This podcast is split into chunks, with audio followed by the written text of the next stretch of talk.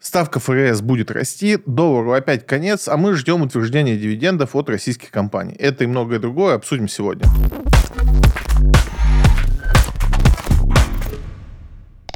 Федрезерв готов ускорить темпы подъема ставки в случае необходимости. Тут у нас Пауэлл выступал и рассказывал о том, что же будет ставка ФРС. И, собственно, ставка ФРС это то, что влияет на всю экономику в мире. На нашу отчасти в меньшей степени из-за того, что мы сейчас немножко изолировались. Но так или иначе очень много вещей зависит и в нашей экономике от ставки, которую принимается Федеральной резервной службы Америки. Тут надо понимать, что хотим мы того или не хотим, так как все равно там до 60% всего в мире происходящего так или иначе зависит от доллара, доллара, и цена доллара, она влияет на все. На услуги, на товары, на вот это все. Поэтому нам, хотим мы того или нет, но как инвесторам приходится следить за вот тем, что говорит Федеральный резерв Америки. А говорят они ничего хорошего, ну, с точки зрения для инвесторов. То есть глобально для человека, может быть, обычного ничего не меняется от их слов, а вот для инвесторов происходит очень много все, что мы хотели хорошего услышать от него, а, мы не услышали, услышали все плохое, что как бы не хотели слышать. Ставка будет, скорее всего, расти, и э, то, что ставка не так уж сильно влияет на инфляционное ожидание, вроде как, по его ощущениям. Но нам это говорит только о том, что вот в той ситуации, в которой мы сейчас находимся, когда у нас там IT, там весь NASDAQ лежит э, мертвым грузом, потому что при условии дорогих денег э, это все не развивается, ничего хорошего, никаких хороших новостей для них нет и не будет. Вся эта история, она давит на все отрасли, потому что если Федрезерв говорит, что ставка будет подниматься, это значит ожидания по инфляции еще высокие, это значит, что рецессия не за горами, а это значит, что цены на нефть будут падать. Казалось бы, как-то это все не связано, но все очень просто. Рецессия для многих почему-то э, напрямую э, не влияет на цену нефти, а она очень сильно-то влияет. Что такое рецессия? Это прежде всего сокращение спроса и в том числе на энергоносители. И если мы уходим в ситуацию, когда производство останавливается, оно просто не актуально, оно не может заработать, никому не нужно, то никто не тратит энергию на то, чтобы запускать эти производства. Оно просто не работает, соответственно, меньше требуется энергоносителей, меньше покупается нефти, газа и всего остального. И, соответственно, когда у вас определенный объем нефти на рынке, а ее нужно меньше, она дешевеет. И, собственно, мы сейчас видим по цене на нефть, что, в принципе, рынок так или иначе склоняется к тому, что все-таки рецессия нас ждет. Ничего хорошего это для нашей страны тоже не значит, потому что, да, мы можем позволить себе продавать э, нефть дешевле того, что мы сейчас продаем, но, опять же, это напрямую влияет на доходы компаний в России, на доходы нашей страны в итоге, на доходы нас конкретно. Может быть, э, в личностях это людей не затронет, потому что от того, что наш бюджет там недополучит какую-то часть от нефтедолларов, каждый человек на себе это не, не почувствует глобально.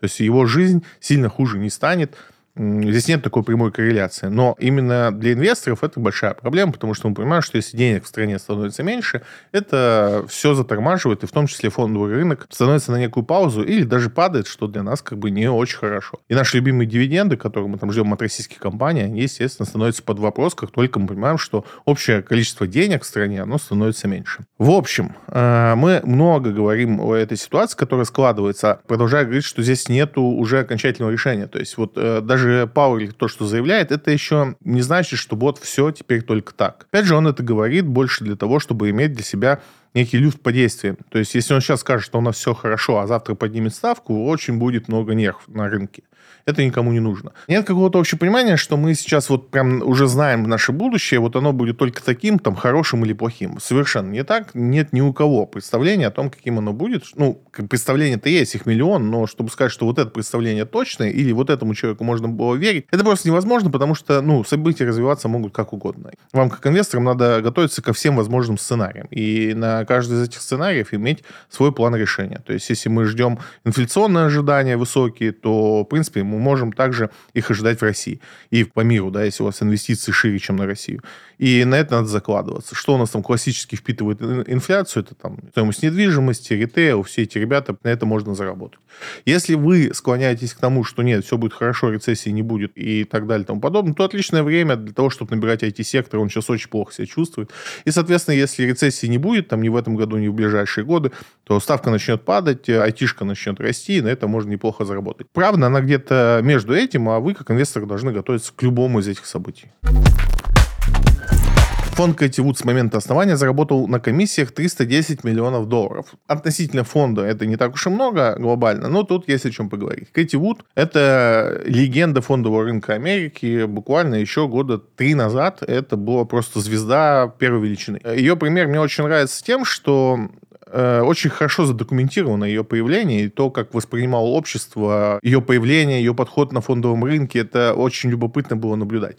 Коротко напомню, в чем там интересная история. Три или четыре года назад она появилась сильно раньше, но звезда Кэти Вуд загорелась где-то 3-4 года назад. О ней заговорили все, она не сходила с обложек э, всех изданий про инвестиции. На ее примере я хочу рассказать вообще о том, как э, часто люди не понимают, о чем говорят. Короткая история, да, на тот момент, когда она появилась, э, и когда она так показывала свои результаты, это совпало еще с э, пандемией и вот эти все истории, порой она показывала за год там x3 по доходности в своем фонде, что шокировало людей. Она брала очень рисковые активы и, соответственно, с полной уверенностью, что делать все правильно, показывала сумасшедшие доходности, и люди несли огромные деньги ей. Все бы ничего, но был еще небольшой второй лагерь, который говорил, что, ребята, мы все это видели, и как бы обычно люди с таким подходом долго на рынке не живут и хороших результатов не показывают. Но э, им вторила другая часть инвесторов, которые говорили, что вы просто уже старые, ваши подходы старые, вы ничего не понимаете в новом. Новые инвестиции, новые люди в инвестициях, они вот такие, как Кэти, и она делает все правильно. Вот посмотрите на свою доходность, там жалкие 10% в год,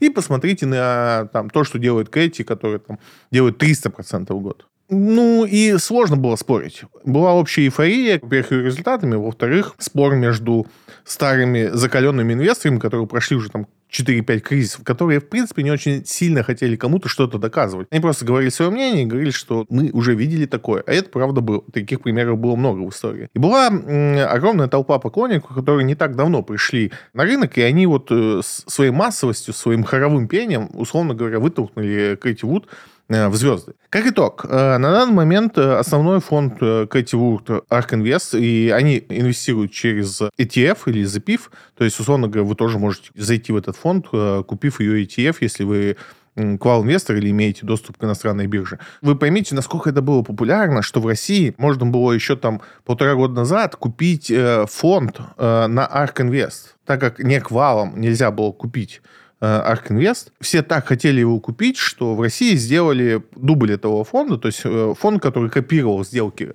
Ark Invest. Вот мы дошли до такого фанатичного э, вожделения этим фондом. По итогу результаты сейчас минус 27 от начала инвестиции, то есть минус 30% э, по фонду, что, ну, такие все показатели не сказать, что прям ужасные. Да, там от своих вершин он сильнее просел. Если мы возьмем верхнюю точку, сколько он стоил, то там он показал минус 75. Но в итоге, если вы зашли в первый день создания фонда, и на сегодняшний день вы потеряли там больше четверти своего капитала на этом фонде. Здесь в чем показательная история? При всем том, что там были разное время, там, и кто-то заработал, кто-то не заработал. Итоговая работа фонда минус 30% но при этом сам фонд Кативуд, он заработал, пусть немного, там 300 миллионов долларов, ну, немного, я имею в виду относительно схожих фондов. Конечно, 300 миллионов долларов – это огромные деньги, но для этого бизнеса это не такой уж высокий показатель. Ребята, которые вам рассказывают, как инвестировать и куда инвестировать, и говорят, что знают самый правильный путь, а еще лучше всех, э, обычно зарабатывают на этом неплохо. Но вы, как частный инвестор,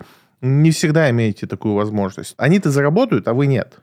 Да, у нас там Кэти Вуд была, пусть и супер популярна, но не так, чтобы прям, как у нас условно там финик раскрутилась. Но, в принципе, я хотел бы тут поговорить о том, что вот те люди, которым вы иногда верите, которые вас ведут куда-то в какой-то чудный мир, рассказывая о том, что они что-то познали, или они уловили момент, и мы живем в каком-то эксклюзивном времени, и так далее, и тому подобное. Все эти люди ненадолго, и они на вас заработают, а вот вы с ними, скорее всего, нет. И таких примеров миллион. На фондовом рынке они появляются стабильно раз в три года. У нас э, фондовый рынок раз в пять лет падает, вот у нас в эти моменты появляется там из ниоткуда и также пропадают в никуда вот такие люди. Не увлекайтесь такими людьми, имейте свою голову на плечах и Используйте просто фундаментальный подход к фондовому рынку. Самая большая ошибка считать, что вы живете какое-то эксклюзивное время, или вы что-то поняли про фондовый рынок, чего не поняли остальные. Вот эти две простые ошибки, они приводят к самым большим потерям.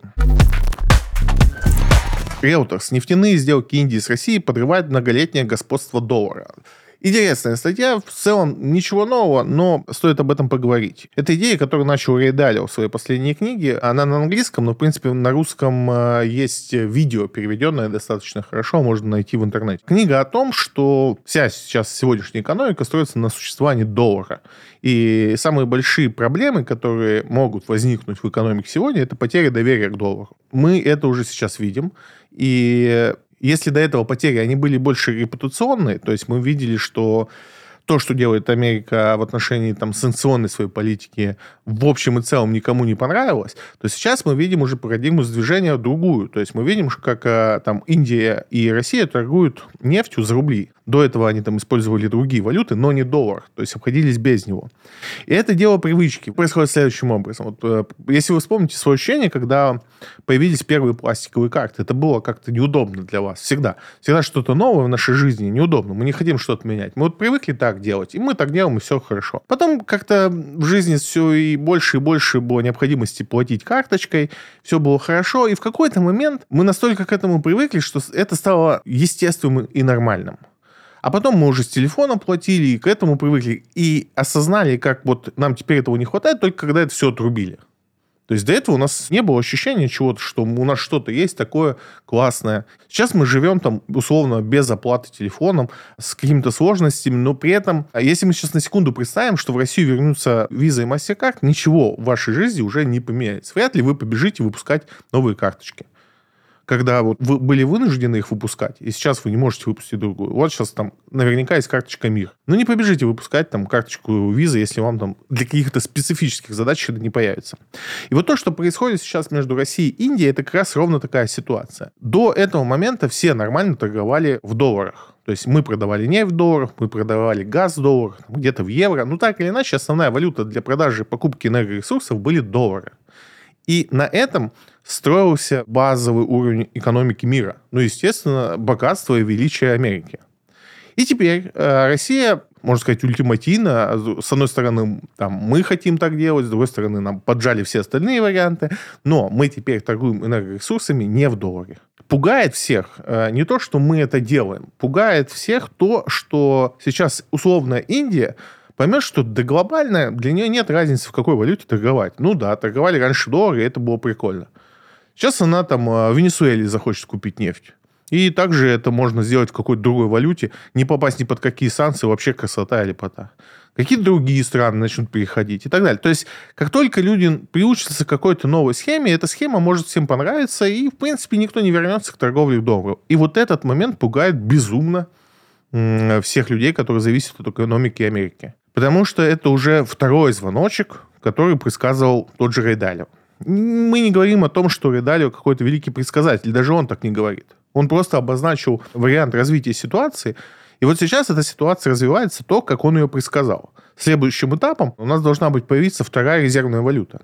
Сейчас мы не видим такой валюты, которая бы могла этим стать. Китайцы официально уже, ну, чуть ли не официально, сказали, что они не будут э, брать на себя функции резервной валюты мировой, да, потому что это не в их интересы не входит. Их можно понять. Почему? Потому что твоя валюта, если становится резервной, помимо того, что у тебя есть куча бонусов, у тебя куча проблем возникает по этому поводу. И э, китайцы говорят, нам эти проблемы не нужны. Другой валюты сейчас на примете нету, которая могла бы вот стать такой. Может быть, Арабские Эмираты что-то подумают об этом, но не озвучивали они таких шансов. Возможно, у нас появится какая-то новая валюта, которая будет там привязана к золоту или еще к чему-нибудь, пока еще непонятно. Но следующий и, по сути, последний этап – это появление вот такой валюты. И эта ситуация, конечно, многих волнует. Американцы немножко отпустили эту историю с торговлей Индии и России. То есть они вроде как сказали, что никаких санкций на Индию не будут накладывать, все их устраивает в этой торговле. Но вот э, всплыла другая история. Очень интересный сюжет, за ним очень важно наблюдать, потому что если он не переломится, если что-то не случится если что-то не поменяется, это, конечно, очень сильно бьет по Америке. И тут вопрос, что ну, я вангую. И, в принципе, можете э, записывать, что называется. Это еще один конфликт где-то на карте мира. Я не знаю где. Да, по всем ощущениям, что это Тайвань, очень бы не хотелось, не только в Тайване, вообще нигде бы не хотелось новых конфликтов. Но в целом ситуация развивается так, что если страны начнут торговать нефтепродуктами не в долларе, то мы увидим следующую какую-то проблемную точку. Как где, почему она начнется, вообще вопрос открытый. Посмотрите на то, что сейчас происходит в Грузии. Это уже чистый цирк. Очень любопытный э, сюжет. Нас это там с точки зрения инвестиций никак не, не, не интересует, но чтобы понять, что чтобы начать конфликт, не нужен повод, ну, то есть его можно начать на ровном месте. Вообще не почему. Для этого не нужно ничего. Опять же, на секунду подумайте, почему сейчас там э, какой-нибудь Катар не обвинить в том, что они не поддерживают э, там ЛГБТ-сообщество. И вот вам конфликт достаточный повод для того, чтобы вторгаться или принимать какие-то санкции и все остальное. Вот такая история развивается. Сейчас об этом не кричат громко, но эм, информация начинает прорываться. Пока точных данных нету, насколько глубоко все эти расчеты заходят, мы не знаем, сколько России кому продает и в каких валютах. То есть сейчас все эти оценки, они очень примерные, что ли, так скажем. Мы понимаем, что расчеты идут там не э, в долларах потому что это там неудобно, в том числе нашей стране. Потому что там SWIFT-переводы э, проблемно проводить, э, их, они отслеживаются, нам это все не нужно. Мы понимаем, что вот примерно столько мы продаем Индии. Но есть еще большой объем нефти, который мы не знаем, куда уходит, по каким деньгам и так далее и тому подобное. Но это ненадолго. Все равно это станет какой-то момент известно, и все это приобретет новые вообще смыслы, новые разборки. Следим, смотрим, что происходит. Binance вспомнила про санкции. Тут статья о том, что Binance э, ввел санкции на российских пользователей и запретил им э, покупать и продавать евро и доллар. Для тех, кто связан с криптовалютами, понимает, что это даже как бы ну, не очень-то и санкция, потому что ну, глобально никто не покупает ни евро, ни доллар. Ну, зачем вам э, вообще на криптобирже покупать доллар или евро? Это если у вас есть долларовая или евро карточка где-то там за границей открыта, и вам нужно туда закинуть деньги. Такие санкции, я не понимаю, почему они происходят.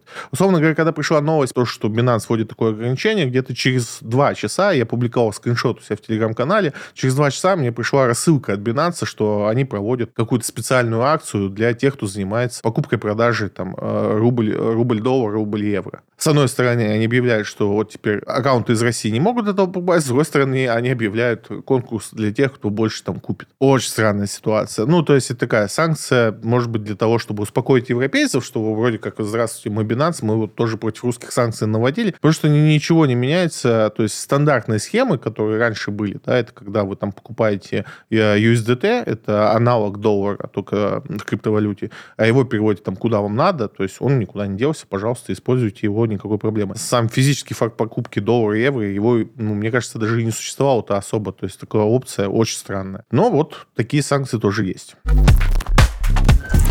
Турция притормозила грузы. Что известно о блокировке санкционных товаров на турецкой таможне? Очень плохие новости и грустные приходят из Турции. Там блокировали все товары, которые идут у нас по параллельному импорту через Турцию. Статья тут как бы рассказывает о том, что известно про эту ситуацию. На самом деле нифига не известно и одни гадания.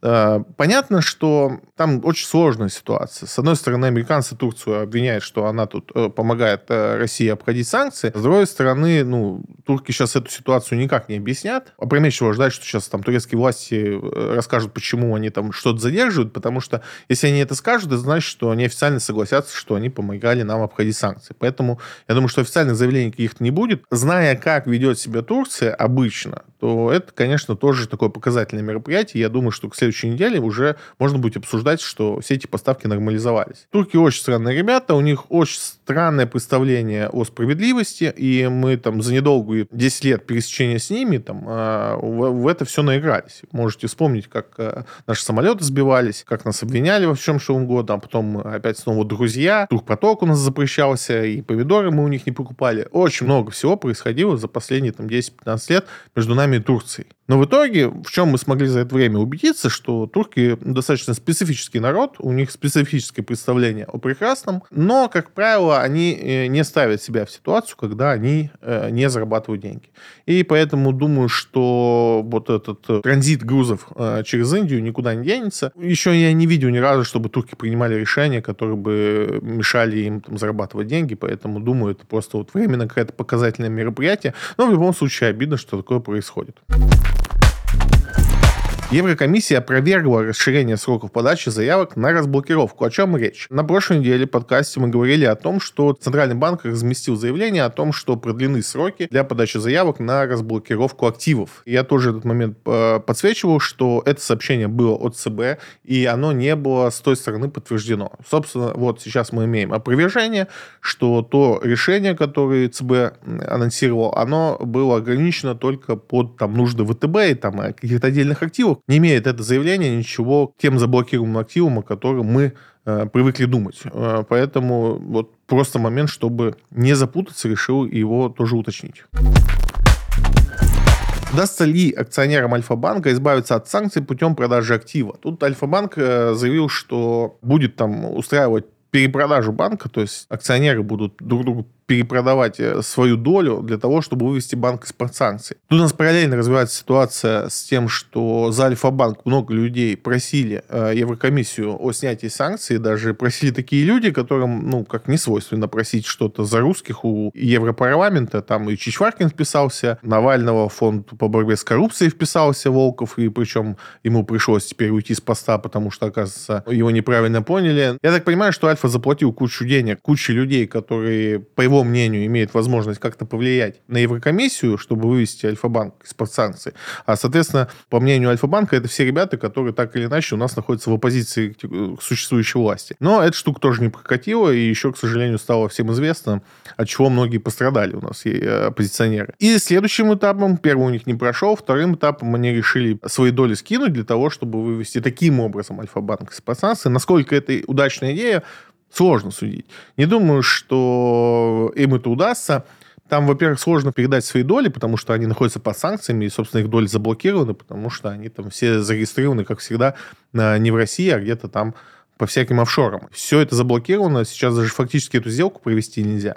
Да и сама идея не выглядит классно. В чем идея? Что, типа, убрать э, владельцев, сменить владельцев и сказать, что вот э, новые люди, они тут э, вообще ни при чем со всех сторон очень сомнительно. Альфа попала в один из первых списков под э, санкции, и не то чтобы я считаю, что заслуженно, санкции вообще ну, сложно считать заслуженными. Очень много вопросов, почему Альфа там одни, один из первых попал там, под санкции. Понятно, когда там банятся какие-то государственные банки, типа там ВТБ, Сбер, ну, с государственным, большим государственным участием, у которых официальные акционеры государства, окей. Но когда Альфа в этот же список попадает, который совершенно не государственный банк, мы сейчас не говорим о том, что вот у нас там в России э, все очень тонко, где государство, где нет. Да это так везде, во всем мире все очень тонко, где государство, где нет. Но мы э, в принятии каких-то вот таких радикальных решений всегда опираемся на правовую документацию. И э, с точки зрения права Альфа-банк не принадлежит государству. И, соответственно, не подконтролен ему. Поэтому было странно увидеть в списках, э, там, в первых списках по санкциям.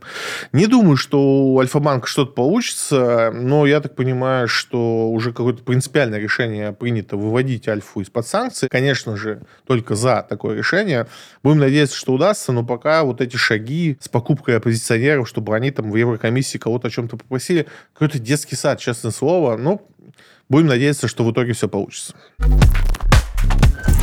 Брокеры сообщили о притоке на рынок инвесторов из дружественных стран очень много заявлений о том, что к нам приходят инвесторы, не резиденты из дружественных стран. То есть у нас до августа месяца не резидентам нашей страны брокерский счет было достаточно сложно открыть. Даже граждане там условно дружественные нам и близкой Белоруссии не могли э, иметь э, счета у брокера. Ну, точнее, вот как раз они-то и могли. И то там по сложной схеме. Мне кажется, только Финам тогда белорусам открывал. Я сейчас не буду точно говорить, мне не так сильно знакома ситуация. Но в целом ситуация выглядела так, что там граждане дружественной страны, там Казахстан, они не могли открыть у нас счета. В сентябре-августе им там разрешили там постепенно что-то покупать. И, собственно, вот сейчас мы видим как некий приток нерезидентов на наш фондовый рынок. Они нам нужны, откровенно, потому что с уходом не резидентов, не дружественных стран, у нас, конечно, с ликвидностью эм, ну, не то чтобы прям мы тут в проблемах живем, но есть определенные проблемы. Более того, сейчас еще должны начать продавать э, все наши недружественные резиденты, это кому-то надо будет выкупать. И почему бы не этим ребятам? Ну и, и глобально тоже не очень понятно, какие риски в том, что там условно гражданин Казахстана использует фондовый рынок России для собственных нужд. В чем тут проблема? В чем вообще проблема? Почему это запрещено было? Я не смог найти информацию. То есть я попытался разобраться, ну, в чем была идея не давать доступ э, там, гражданину Казахстана к российской бирже. Ну, типа, должна, мы что-то должны как бы добиться этим, но вот как бы не нашел. Разрешили, разрешили, хорошо, это, конечно же, хорошо. Пока это какие-то там не супер большие цифры, многие озвучивают, что это сотни тысяч э, человек, Дай бог, но нам нужно как бы еще больше, поэтому приходите, граждане соседних государств, пожалуйста, открывайте у нас счета, инвестируйте в то, что считаете нужное. ОФЗ у нас отличные бумаги. И, собственно, мы об этом говорим, что можно у нас тут купить интересного. Милости просим квалифицированных инвесторов стало на 64% больше в 2022 году. Удивительно, но я никогда не думал и не смотрел на цифру, сколько вообще у нас квал инвесторов в России. То есть по счетам, брокерским счетам мы примерно знаем, там 27 миллионов человек у нас имеют брокерские счета. И вот теперь загадка. Сколько у нас квал инвесторов? Это при том, что практически 60% их прибавилось за 2022 год. То есть до этого их было там на 60% меньше. Я вам даю секунду на подумать и предположить у себя в голове, сколько у нас квалифицированных инвесторов на данный момент. 556 тысяч. Это очень мало. Это безумно мало. Это, конечно, так не пойдет. Если что-то не менять в этом направлении, фондовый рынок России будет выглядеть, ну, такое себе. Это очень мало для всего. То есть нет ничего э, в сфере инвестиций, где сумма 556 тысяч квалифицированных инвесторов – это хорошо это плохо по всем направлениям. Надо что-то срочно менять. Я не говорю о том, что надо снижать какие-то требования к квалифицированным инвесторам, хотя надо снижать их. Это они неадекватные просто ситуации. Я говорю о том, что инструменты, которые доступны неквалифицированным инвесторам, их должно быть сильно больше. Они должны быть более разнообразны. У человека должен быть хоть какой-то интерес пойти на фондовый рынок, потому что в тех ограничениях, в которых сегодня находится Никвал, на рынке нечего делать. Там доходность чуть э, лучше депозита. Вы предлагаете человеку идти на фондовый рынок, чтобы получить там, на 1-2% лучше депозита, Ему надо пройти кучу геморроя, разобраться с фондовым рынком, какую-то элементарную финансовую грамотность себе вразить и получить на 2% выше депозита. Вот класс. Зачем он туда пойдет? Ему это не будет интересно. Поэтому, конечно, это очень печальная история. А, я не думал, что так печально все. И если вы еще до сих пор не получили квал инвестора, настоятельно вам рекомендую это делать. Дальше будет хуже. Дальше поднимут пороги получения квал инвестора, и его будет еще сложнее получить. И наверняка будут дальше также уменьшать количество инструментов, которые вам доступны. Хотя надеюсь, что будет по-другому. Так или иначе, я рассказывал в телеге, что как получить квала, это несложно сделать. То есть, в принципе, если у вас есть хоть какой-то интерес к этому, это можно сделать. За год вообще без проблем. У нас есть получение квала через оборот, а, есть более там не то что сложные пути, но более там э, время затратные, то есть вам надо будет там что-то ручками нажимать, а можно вообще ничего не нажимать, там подключаешь одну историю, через год ты квал. Да, у нас, к сожалению, так по-дебильному написан этот закон, что для того, чтобы получить квал, тебе надо просто вот ну, год посидеть, э, ничего не делать, там подключив одну стратегию. Да, еще надо 30 тысяч на счету, чтобы у тебя было, чтобы у тебя этот оборот получился за год. Вот такая странная система, но она есть. Дальше будет сложнее, поэтому если еще не получили квала, задайтесь этим вопросом. В интернете куча инструкций. Я не призываю вас там ни в коем случае заниматься каким-то обманом там или еще что-то, чтобы получать квал инвестора. Есть легальные способы, их много. Есть моменты, которых многие не задумываются. Например, у вас там сейчас сделка проходит, вы квартиру продаете, и у вас на счету просто на 10 минут на счету у вас появилось 6 миллионов рублей. Ну все, сделайте выписку в этот момент и отправьте своему брокеру. Вам сейчас этот квал не нужен, а через 5 лет понадобится, будете мучиться. У меня ровно такая ситуация произошла знакомым. Он продавал одну квартиру, покупал другую. То есть в моменте у него там 3-4 дня на счету лежало около 7 миллионов рублей. Он сделал выписку, отправил э, на своего брокера, получил статус квалифицированного инвестора, все, забыли вопрос. Я не говорю вам, что вы сейчас, придя на рынок, вам без квалифицированного инвестора там делать нечего. Сейчас есть что делать. Но я боюсь, что дальше будет хуже. Поэтому подумайте об этом. Если вам фондовый рынок интересен, подумайте о том, чтобы вот побыстрее это получить. Я знаю, что в мае, скорее всего, будут новые требования, и, скорее всего, их ужесточать, но опять же, э, будут э, пути решения. То есть у нас есть такой первый дедлайн, это май. То есть если у вас есть шанс получить квала до мая, вообще супер. То есть покажите деньги, подходят счета на индивидуальном предпринимателе. То есть если у вас как ИП на счету есть э, эти деньги, а можете показать их, это прокатывает. Ну, то есть это считается. Не то, что прокатывает, так закон написан, что это считается. Если я как предприниматель смог заработать 6 миллионов, значит, я могу быть квалифицированным инвестором. Такая история. Сбербанк сообщил о возможности возврата к выплате дивидендов. Главная интрига на сегодня э, на российском фондовом рынке – это дивиденды Сбербанка. Тут важны, наверное, не сами дивиденды. Э, Сбербанк отчитался, шикарный отчет, ожидаемо хорошие результаты все у прекрасного Сбербанка, и, в принципе, можно легко посчитать э, по той дивполитике, которая есть, как бы, сколько дивидендов заплатят. Там не супер число. Больше всех э, интересует там нераспределенная прибыль прошлых дивидендов, и вот если ее решат распределить, вот тут много интересного, но пока даже нет таких разговоров. В принципе, мы входим в стадию такую наполненную отчетами, обещаниями дивидендов, уже ряд компаний, там, э, в том числе крупных э, подтвердили дивиденды, кто-то показал не очень хорошие отчеты, как там э, Русага тот же, но они, опять же, были ожидаемо плохие. Очень сегодня удивил всех отчет Белуги, хотя я тоже, это та компания, на которую я делал большую ставку, и был уверен, что у него все будет хорошо, продолжаю в этом быть уверен, отчет шикарный, дивиденды вроде как будут. И еще ряд компаний так пока и не определились, поэтому ждем. Но в целом, пока по отчетам мы не видим чего-то супер плохого. Нельзя сказать, что те события, которые в стране там, за последний год развиваются, как-то сильно подорвали ситуацию с бизнесом. То есть понятно, что какие-то компании там просели объективно, почему там тот же «Газпром», понятно, что он сейчас не выглядит суперфаворитом в портфелях, но чего-то сверхъестественного мы не увидели. То есть мы не увидели какого-то краха по экономике, по бизнесу и все остальное. Это не может не радовать. Вопрос остается только в одном, что будет дальше, и пока не видится каких-то ну, глобальных изменений. Взять тот же Сбербанк, то есть, по сути, на него достаточно много санкций свалилось и много неприятностей. Но мы видим шикарную отчетность. В принципе, понимаем, что в сегодняшних условиях, то есть сделать этому банку еще хуже сложно. Та же Белуга, которая, по сути, торговала большим количеством э, импорта, и для нее открылись какие-то новые врата возможностей, потому что у нее есть куча своих брендов, в том числе там даже экзотических, вроде виски, да, там, но виски в России вообще как-то не камильфо производить, но производят, и его продают, и продают достаточно неплохо. То есть, да, компания, имея свои точки продажи, очень легко может э, наполнением балансировать, и, как показала практика, и ее отчет, это отлично работает. В итоге мы получаем ситуацию, в которой хорошие компании продолжают хорошо зарабатывать, плохие компании или компании, которые сидят на каком-то принципиальном преимуществе, как тот же «Газпром», который имеет некий эксклюзив на поставке газа через трубы, они, конечно, получают некоторые проблемы. Я так не думаю, но правда звучит как некое обновление в том бизнесе, который в России мы там привыкли видеть. Не хочу сказать, что это хорошие события, но мне кажется, то, что эти события произошли в итоге, и то, как они сложились, в будущее принесет нам только больше пользы.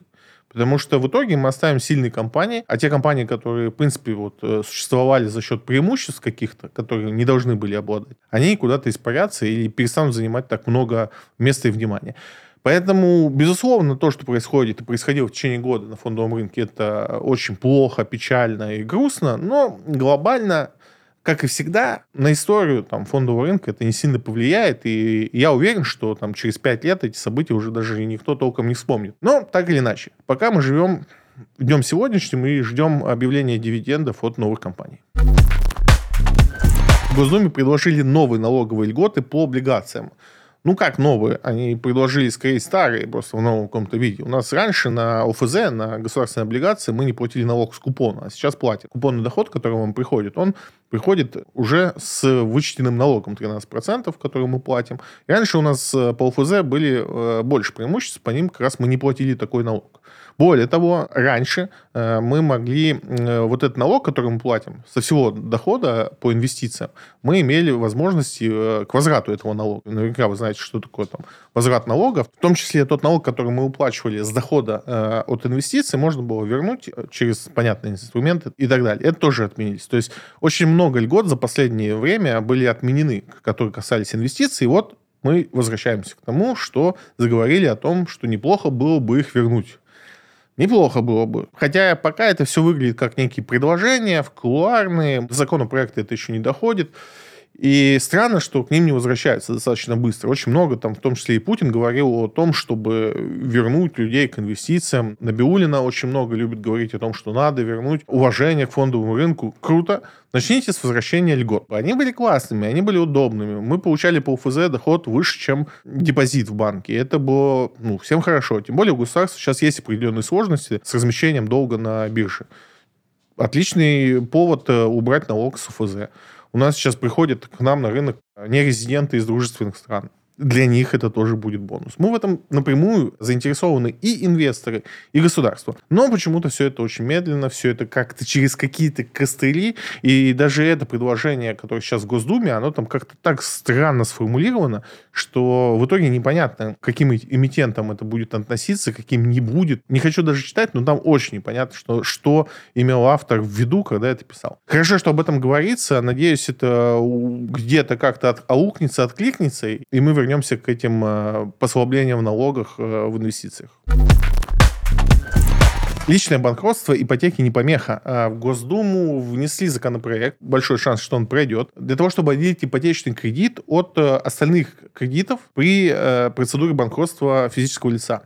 Теперь простыми словами. Если вы вдруг решили воспользоваться процедурой банкротства, и в том числе у вас есть э, ипотека, ну, на какое-то жилье, в котором вы проживаете, и это жилье является единственным для вас, то э, сейчас, на данный момент, у вас это жилье отберут и продадут с аукциона для того, чтобы закрыть ваши долги. Собственно, э, сейчас внесли законопроект с поправками, который позволяет вот этот кредит отделить от всех остальных ваших задолженностей, то есть неважно сколько их, а рассматривать при банкротстве два направления. То есть все ваши остальные кредиты и все ваши там проблемные какие-то долги, и ипотеку отдельно. То есть это не значит, что ипотеку у вас точно не заберут, ну, то есть ипотечное жилье точно не заберут, но его рассматривают отдельно. Суд вместе с вами, с банком, может принять решение, оставить вам ипотеку, вы скажете, не-не-не, вот как бы вот эти долги, это тяжело мне, а вот с ипотекой я справлюсь. Все это сделано для того, чтобы у вас там не отбирать последнее жилье, в которое у вас осталось.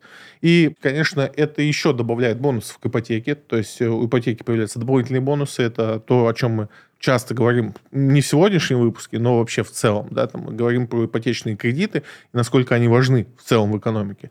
Это добавляет определенный бонус к ипотеке. Насколько проходной закон, вроде как проходной, когда примут, обязательно вам об этом расскажу. И это все на сегодня. Осталось ответить на ваши вопросы стало очень много проектов разного рода инвестиций наподобие краудлендинга. Как в них разобраться? Подобных проектов в действительности какое-то безумное количество расплодилось, и их будет еще больше благодаря федеральному закону номер 259 о инвестиционных платформах. В чем там суть, коротко, если? У нас э, все вот эти схемы в виде коллективных инвестиций, они много лет существуют, вот как только стали возможны там в 90-х годах, так и вот с тех пор происходит. И раньше все эти схемы строились на доверии. Ну, то есть, условно говоря, я говорю, друзья, вот мы скинемся все вместе, купим квартиру, она в цене вырастет, я ее продам, и вам всем доли раздам. И так работало, ну, везде. То есть, условно говоря, люди, которые входили как инвесторы в эту тему, вся гарантия, что они получат прибыль, она строилась только на моем авторитете и на вере в то, что я их не кину. Потому что как бы вы там эту сделку не оформили, там, оформляли займами, еще какими-то бумагами, как бы эти бумаги не назывались, как бы они ни делали, все это имело очень юридически слабую позицию. При желании человек, который организовывал эти схемы, мог в какой-то момент со всеми деньгами э, инвесторов сбежать. Да, возможно, его там преследовали по закону, но от этого как бы инвесторам легче не становилось. То есть, ну, хорошо, его нашли, денег у него нет. Он сел в тюрьму. Ну, как бы от того, что вы там 5 миллионов куда-то дели, а человек за это сел в тюрьму, вам от этого как как инвестору ну, не становилось супер легко. Таких схем вот э, в любую историю, их было очень много. Квартиры покупали, участки земельные покупали, машины покупали под такси. Что только не делали. Скидывались общие кредиты, давали и так далее.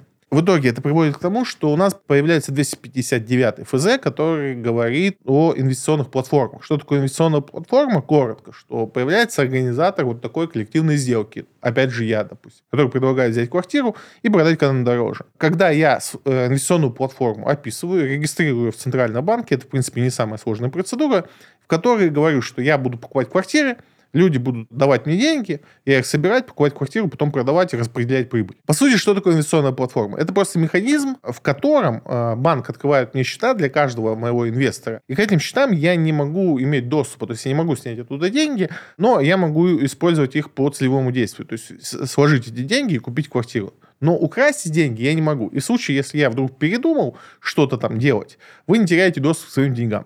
Это очень-очень абстрактная история. Но, в принципе, на этой схеме построен краудлендинг, и э, таких сейчас компаний, которые вот этим занимаются, их очень много. Скидываются на то, чтобы финансировать короткие кредиты, длинные кредиты под залоги квартиры, э, я встречал э, инвестиции в финансирование грузоперевозок. Очень много разного. И их будет еще больше. Будут появляться такие экзотические и неведомые до сели какие-то моменты, которых я даже не слышал, вы тоже не слышали. Но Везде надо понимать, что есть всегда проблема двухсторонних сервисов. Да? Что такое двухсторонний сервис? Это когда для работы э, чего-либо нужны э, с двух сторон люди. Как работает краудвендинг? С одной стороны, кому нужны кредиты, с другой стороны, люди, которые готовы дать эти деньги. Сама работа площадки, она заключается в балансе тех и других. Почему? Потому что если баланса не будет, то кто-то будет недоволен. То есть если будет много инвесторов, а заемщиков мало, то инвесторы не смогут распределить свой капитал и будут уходить с платформы. Если будет заемщиков много, а инвесторов мало, то заемщики не будут собирать свой кредит и, соответственно, будут уходить с платформы.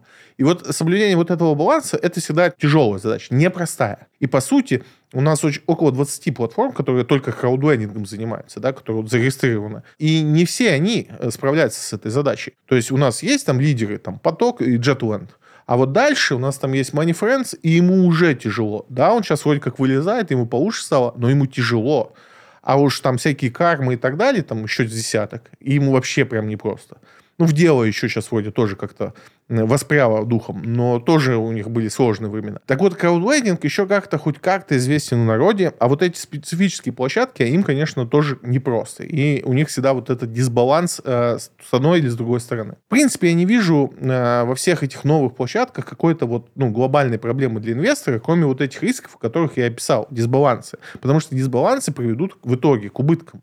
И, скорее всего, эти убытки лягут на вас. Потому что э, площадки начинают делать ну, те вещи, которые не нужно делать, когда у них возникают вот такие дисбалансы. И, и на это можно потерять деньги. Поэтому будьте аккуратнее. Все эти площадки имеют повышенный риск. Это не депозит в банке, это не надежнее, чем облигации, что бы вам ни говорили по этому поводу. Потому что вот слышал такие оферы, когда вот у нас мы выдаем займы только под залог э, квартиры, и у нас все это надежнее, чем облигации федерального займа. Нет, это не так.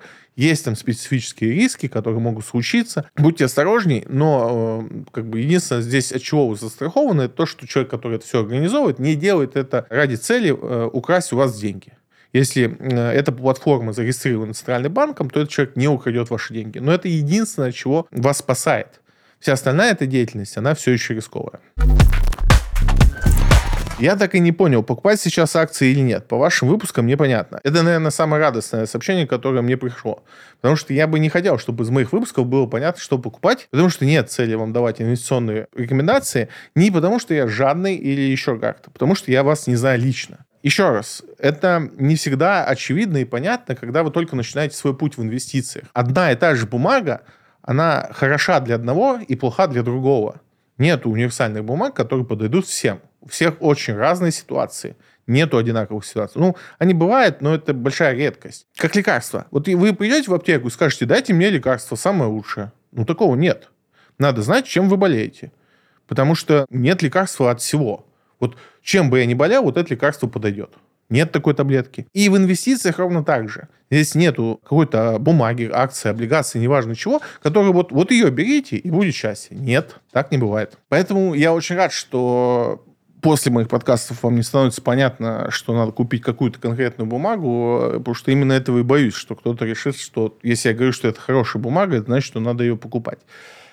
Основная моя цель и задача в том, чтобы вы разобрались, как это работает, э, и узнали что-то, что могли пропустить, или на что не обратили свое внимание. Ну и немного развлечь вас. Как любые люди, которые выпускают свои ролики на YouTube, в том числе ставлю такую цель перед собой. Просто развлекать вас.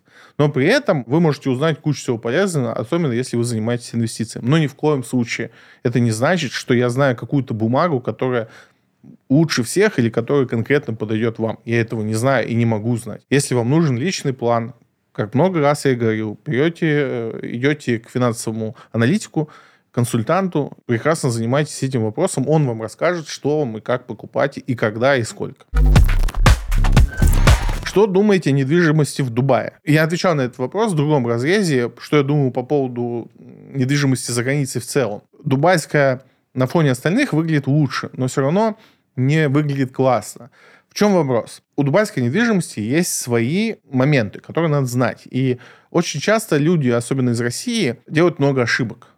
Приведу простой пример, который, ошибку, которую часто совершают. Как привыкли в России? У нас квартира в новостройке стоит обычно дешевле на котловане и э, дороже на момент того, когда квартира сдалась. И люди никогда не думают, что может быть иначе.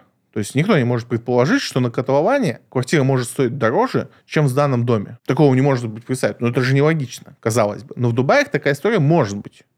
По одной простой причине. Эта причина, она развивалась много лет. И сейчас она не особо накалена. Просто это всегда было, на это никто особо внимания не обращал. В Дубае есть такая проблема. Они, с одной стороны, против нелегального капитала в своей стране. То есть, условно говоря, если у вас есть там 100 миллионов долларов, и вы не можете доказать их происхождение. Как бы Дубай не очень рады, что вы эти деньги заводите к ним. Но, с другой стороны, они не против. Раньше Лондон был таким местом, но Лондон перестал быть таким местом, теперь это Дубай. Они сделали следующую историю, чтобы поддержать свою экономику и, в принципе, свою стройку, потому что у них с 2014 года, если вы посмотрите динамику цен, очень сильно удивитесь, там цена квартиры с 2014 года не сильно поменялась. Так вот, чтобы поддержать свою строительную отрасль, они придумали такую схемку, что покупая на котловане квартиру, у вас не очень-то и спрашивают, откуда у вас деньги. И, в принципе, даже есть схема покупать там чуть ли не за крипту. Это все породило дисбаланс цены. То же самое, как у нас произошло с льготной ипотекой. Люди в мире, а их таких много, кто не может объяснить происхождение своего капитала, по сути, у них появилась одна возможность его легализовать. Это купить квартиру в Дубае на этапе котлована. А потом на момент постройки ее продать. И так как они просто хотят отмыть деньги, они готовы потерять там 10, 15, 20 процентов на этой сделке и получить легальный кэш. Что они и делают. Очень успешно. И из-за этого появился вот такой феномен, когда квартиры на котловане стоят сильно дороже квартиры в сданном доме. Не зная этой истории, э, люди попадают в странную ситуацию. Условно, они купили за миллион долларов квартиру на котловане и думали, что заработать на момент сдачи, выставляют ее на рынок и понимают, что она стоит 750 тысяч. И у них возникает вопрос, а как же так случилось? И таких моментов, ну, есть немного, но они есть. В них надо разбираться. Поэтому, что я думаю о недвижимости в Дубае? Если вы не разбираетесь в недвижимости, если мы говорим про Дубай, то в недвижимости Дубая конкретно, то очень плохая идея туда лезть. Если вы жили себе в России, никогда не инвестировали в недвижимость, и вдруг такие одним днем вам кто-то рассказал, как классно купить квартиру в Дубаях, скорее всего, на вас просто хотят заработать, потому что очень много наших соотечественников, которые сейчас проживают в Дубае, не могут себе найти никакую другую работу, кроме как продавать новостройки. А это не то, что прям супер прибыльно, но приносит хоть какие-то деньги, и для этого не нужно там язык даже другой учить глобально. А они получат комиссию.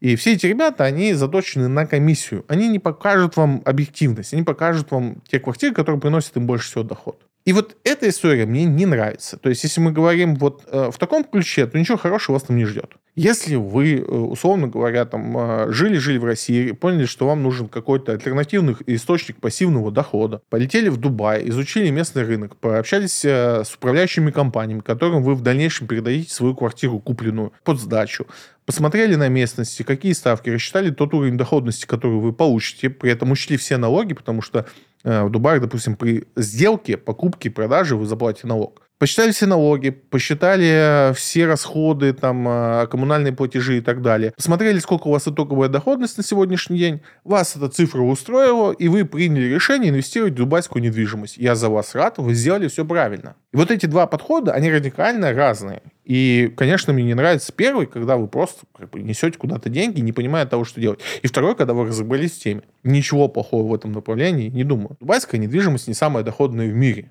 В России, она, в Москве она более доходная.